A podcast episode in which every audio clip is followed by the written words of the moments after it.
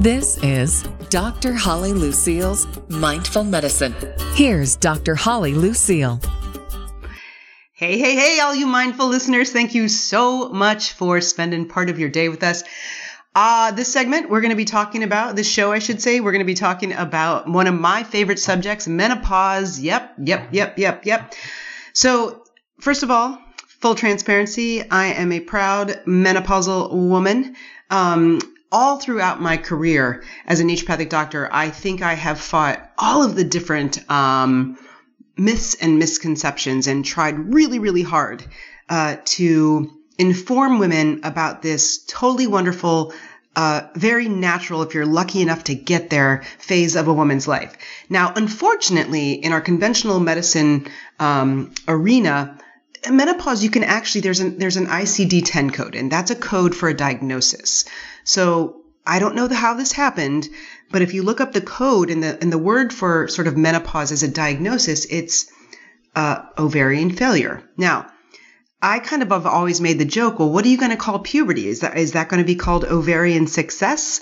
So I can hear you laughing. I can hear you laughing through the airwaves there. But what my point is, why would we want to pathologize and medicalize a normal phase? However, I do want to honor that in our modern day, women coming towards this period of, uh, no pun intended, menopause and winding their periods down and going through menopause can be fairly turbulent, but there are reasons why. So, in the spirit of identifying and treating the cause, we're going to have a great conversation with Dr. Mache Seibel. He is going to talk about what women can really expect during menopause he was selected by his peers as one of the best doctors in America. Get out of here. But it's true.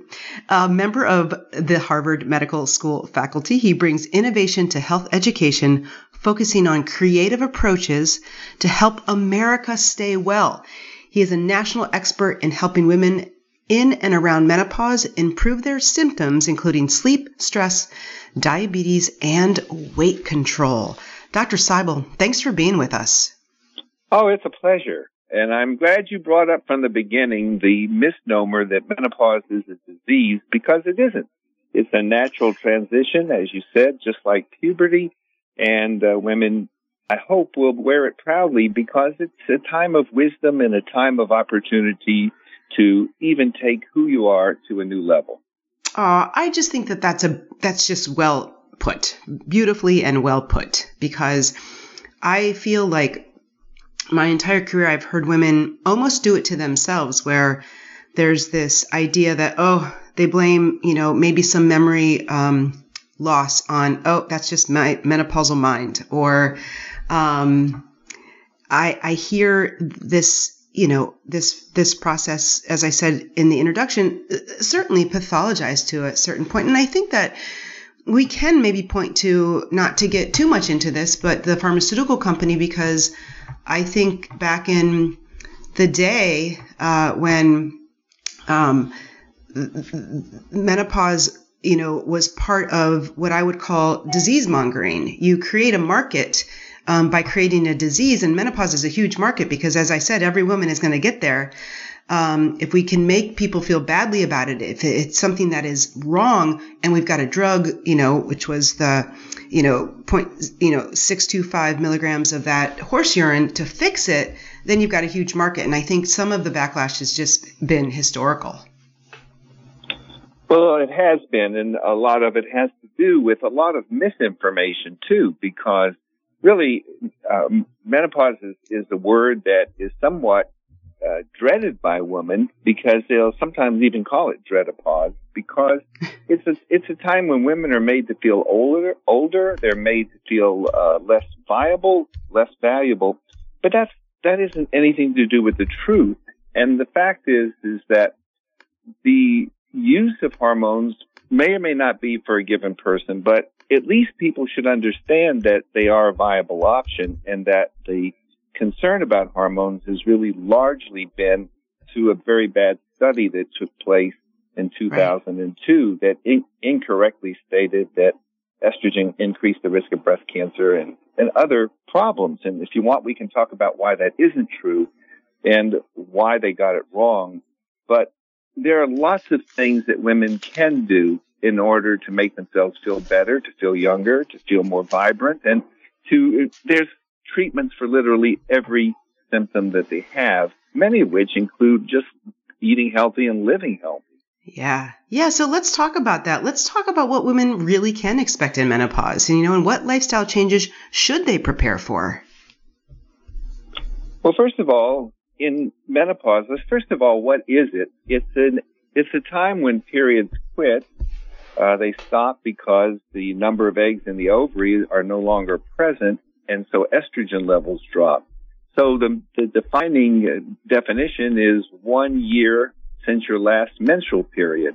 And for some women, they think that's when they're going to be quite old. In fact, the mean age of menopause is 51, but 5 to 10% of women go into menopause before age 45 and 1% before age 40.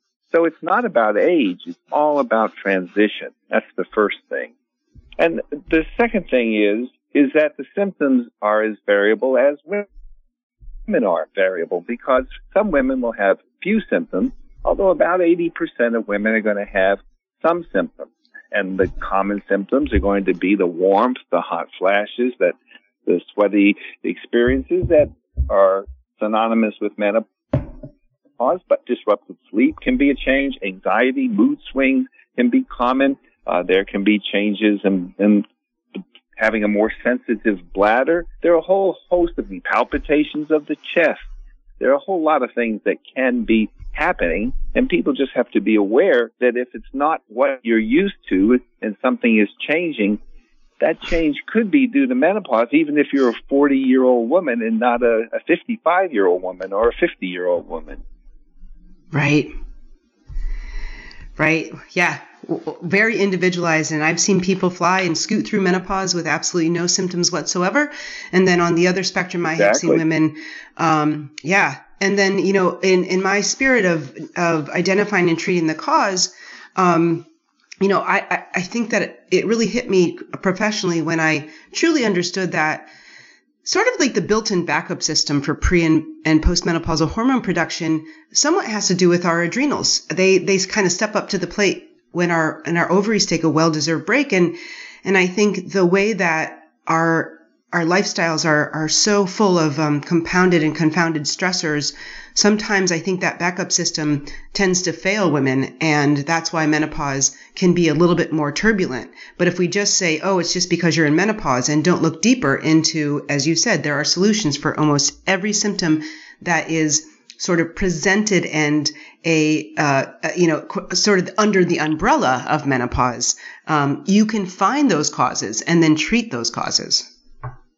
Exactly. As a matter of fact, if your listeners want to hear or take a, a free quiz, they can go to menopausequiz.com and they can get a two minute quiz. It'll tell them how much their symptoms are affecting them because the symptoms do vary. And at menopausequiz.com, it's a simple way to find out how much your symptoms are affecting you. But the most oh, important part okay. to realize, the, the, most important thing to realize is that there, there are uh, sim- there are treatments for every symptom, and just to uh, accept it because life, as you pointed out, is very stressful. Midlife is the time when kids are getting bigger, and sometimes bigger kids have bigger issues we have our parents who are getting older, and so parents become a challenge when we try to help them uh, transition into their next phases of life. Uh, work can sometimes be a challenge, and there's a lot of things going on at work. And if you take all of the things that women have to face, not to mention the fact that women often make most of the health decisions for families, and women are often the ones that uh, bridge so many gaps for the family, all those responsibilities put a lot of pressure on women in midlife. And it's happening at a time when they may be going through challenges themselves. Yeah, that midlife is a conglomerate of things going on. You're right. It's like the sandwich generation of still caring for your kids, caring for your parents at the same time. You've got work stress, financial stress, relationship stress. And then what about sex life? I know that a lot of the women that I see in my practice are completely worried um, about uh, the, their sex life sort of coming to a, a halt when they reach menopause. And now, and, and sometimes, you know, Dr. Seibel, I do explain to them that now menopause by definition is sort of the end of your natural fertility years. So there could be a biological lull in that process because there uh, as you have your cycle throughout your fertility years, there is a time where people can remember, and I encourage them to do this when I'm talking to them, when they're feeling a little bit more of a robust libido and that biological pull to create or procreate at that time is very internal and very sophisticated.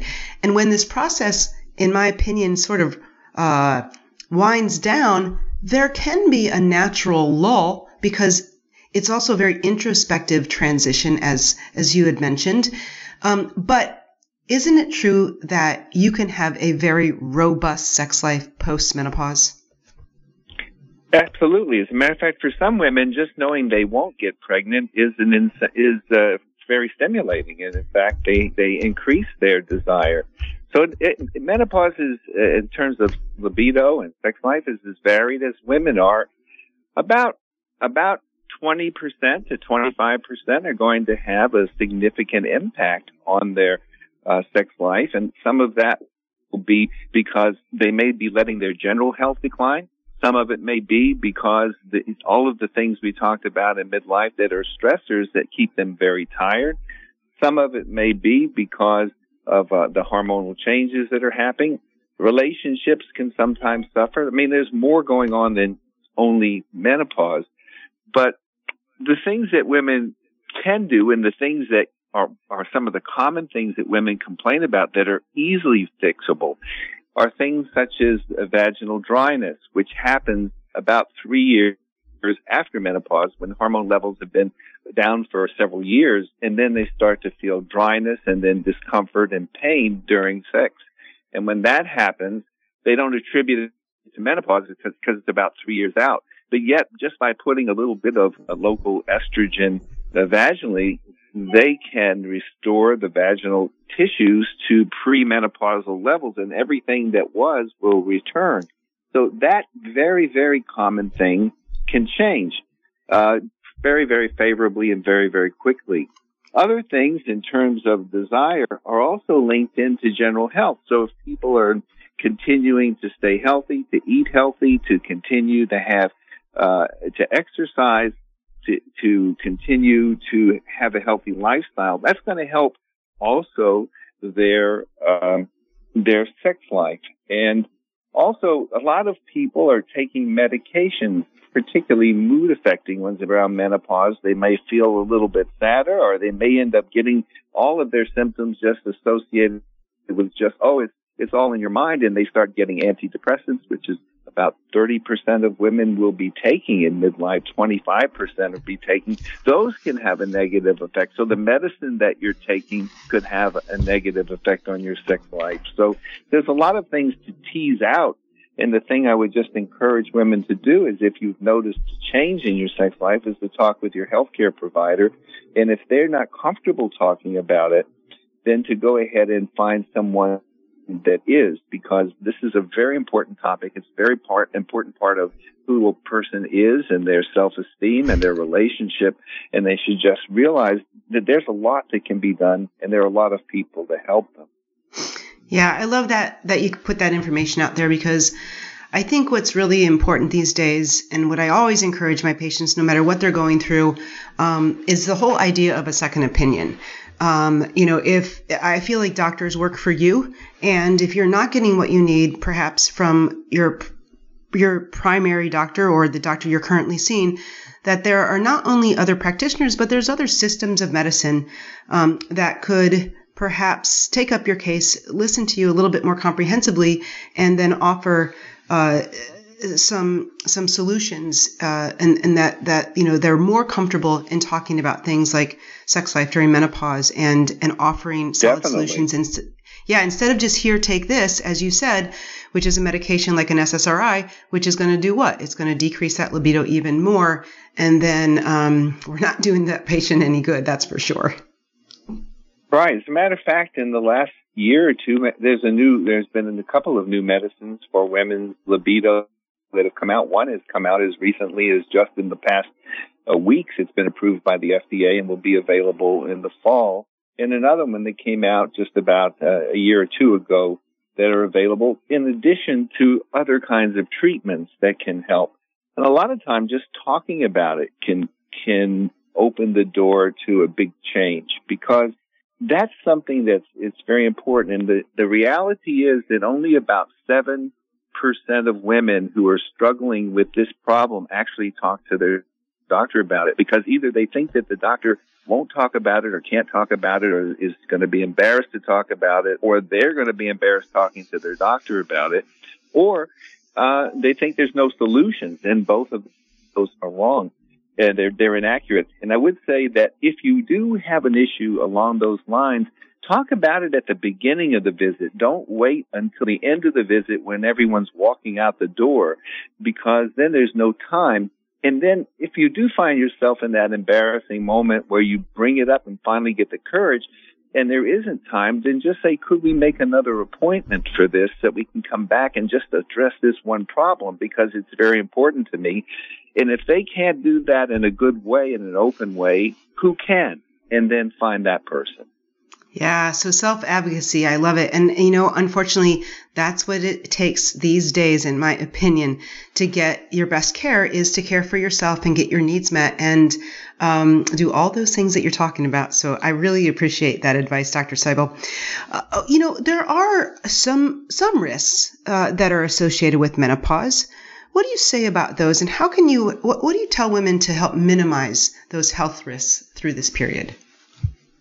Well, I think the general health things that every woman should do. I mean, it, women are worried about breast cancer, of course, but many women don't realize that the chances of them dying from a broken hip, if, they, if they're healthy and age 50, is about the same as their risk of dying of breast cancer. So I would say when you get to be around 50, you should be talking with your doctor about getting a bone density and making sure that uh, your bone strength is good and you're doing something about it if it isn't, because that's something that can do you in at a later point in time. And you want to live, not only do you want to live a long time, but you want to also be in charge of your, of your physical body and make sure that you're strong.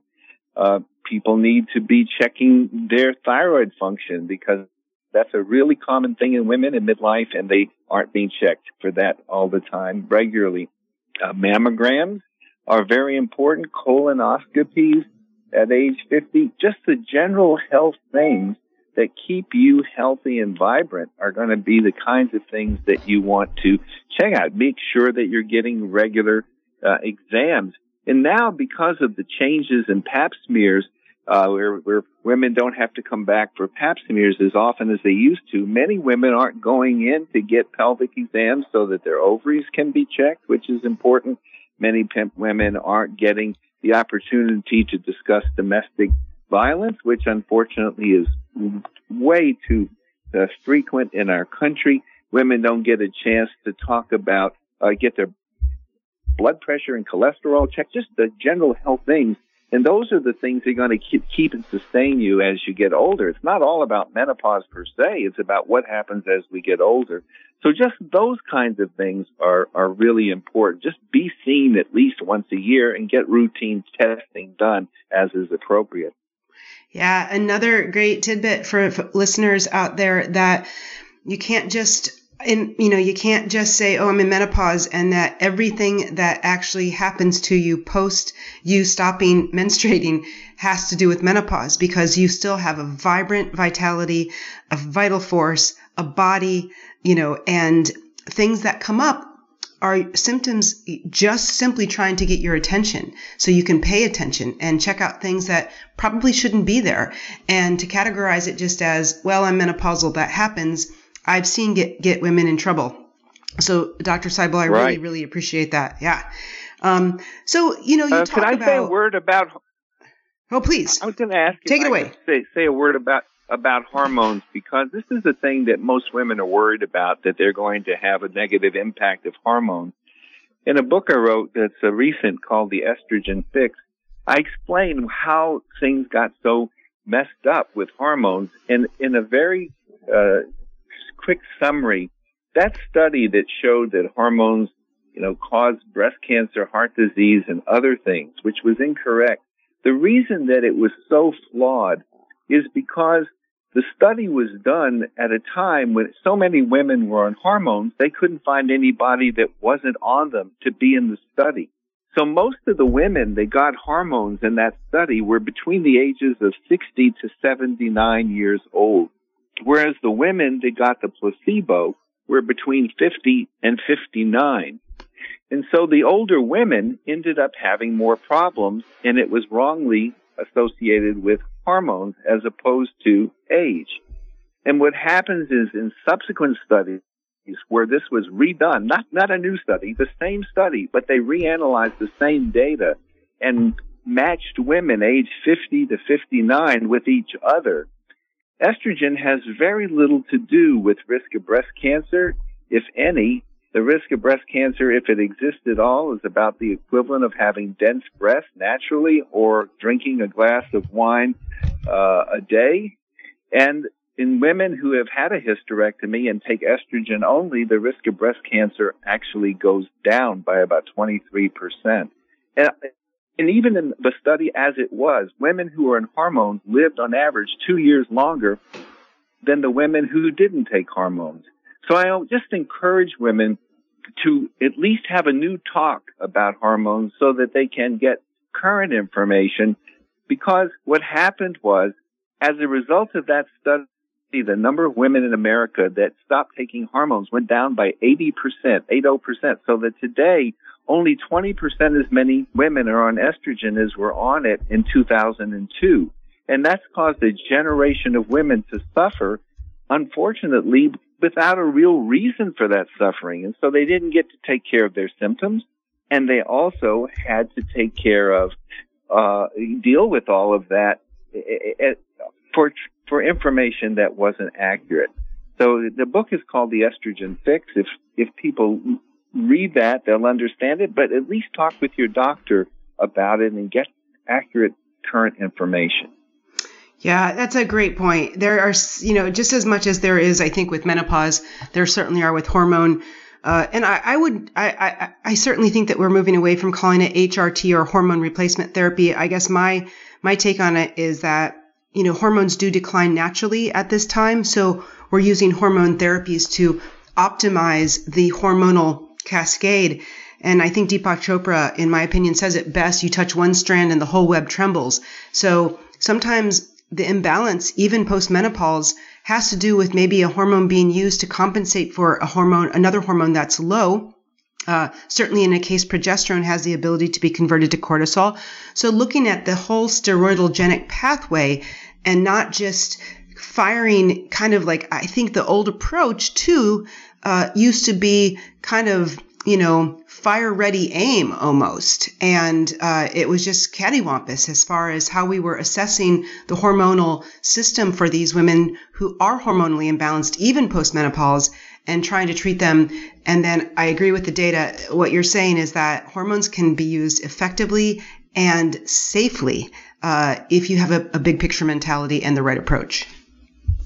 Right. And remember, in 1900, just that short time ago, the average age of a woman was only uh, about 51 or 52 years old for a lifetime. I mean, things have changed dramatically. Women are now living a third of their life in menopause. And so they have a much different perspective on the future. Women are living uh, longer and fuller lives and they, they don't, I'm not saying you have to take hormones by any means. I'm saying that it could be something that has uh, something that has merit for you and just inquire about it and make sure that you make your decision based on on facts and not on the myths. I call it myth understanding. I also, if I could say for your listeners, if they would like, I have a, a magazine called The Hot Years, which has. I was just going to bring that up. And I would like to offer it to all of your listeners at no cost. They can go to hotyearsmag.com, hotyearsmag.com, and they can subscribe free to their inbox. It's a digital magazine. And you can get all of this information and videos and exercises and recipes to help you navigate this time in life because I think that empowerment comes with information and the more you know, the more you'll be informed to go and sit with your healthcare provider and get the information you need and at least have a discussion with that person so that you can make the best choices for yourself. Yeah, exactly. Yeah, wonderful. Well, what an amazing resource you are for women who um, have these you, myth conceptions, you call them. Yes, I agree with you. Um, yeah, yeah. People, yeah, people can know more about you uh, at Dr. Your first name, uh, Mache, which mm-hmm. is M A C. So it's it's uh, www.doctors. Um, that's D R M A C H E dot com, and then of course your Facebook link is facebook.com forward slash my menopause magazine and that's where those hot years magazines can be found and i'm sure that you have a great community there but Dr. Seibel, what you do and the information that you give in assisting women in really understanding what they can expect during menopause and certainly telling them that, listen, if there is an issue, guess what? It is figure outable and yet got to ask those good questions. And if you need a new opinion or, an, or a second look, um, go ahead and find that because I think knowledge is power and self knowledge and self advocating is superpower. What about you? I couldn't agree with you more. And I want to thank you for having me on your show and trying to give women some information to be helpful to them in this very exciting time in life. I agree. Thank you. And very exciting indeed, as you said in the top of the show, your wisdom years, your crone years, you have less energy concentrated below your waist and you get to ascend up into our higher brain centers, more intuition and, and hopefully tons more fun and relief um, so let's just keep spreading the great word. Dr. Mache Seibel, thank you so much for being with us. Hey, mindful listeners, we're just trying to open up your mind a little bit, certainly having to do with one of the most misunderstood natural, lovely phases of a woman's life, menopause, here on Mindful Medicine. We're going to see you next time.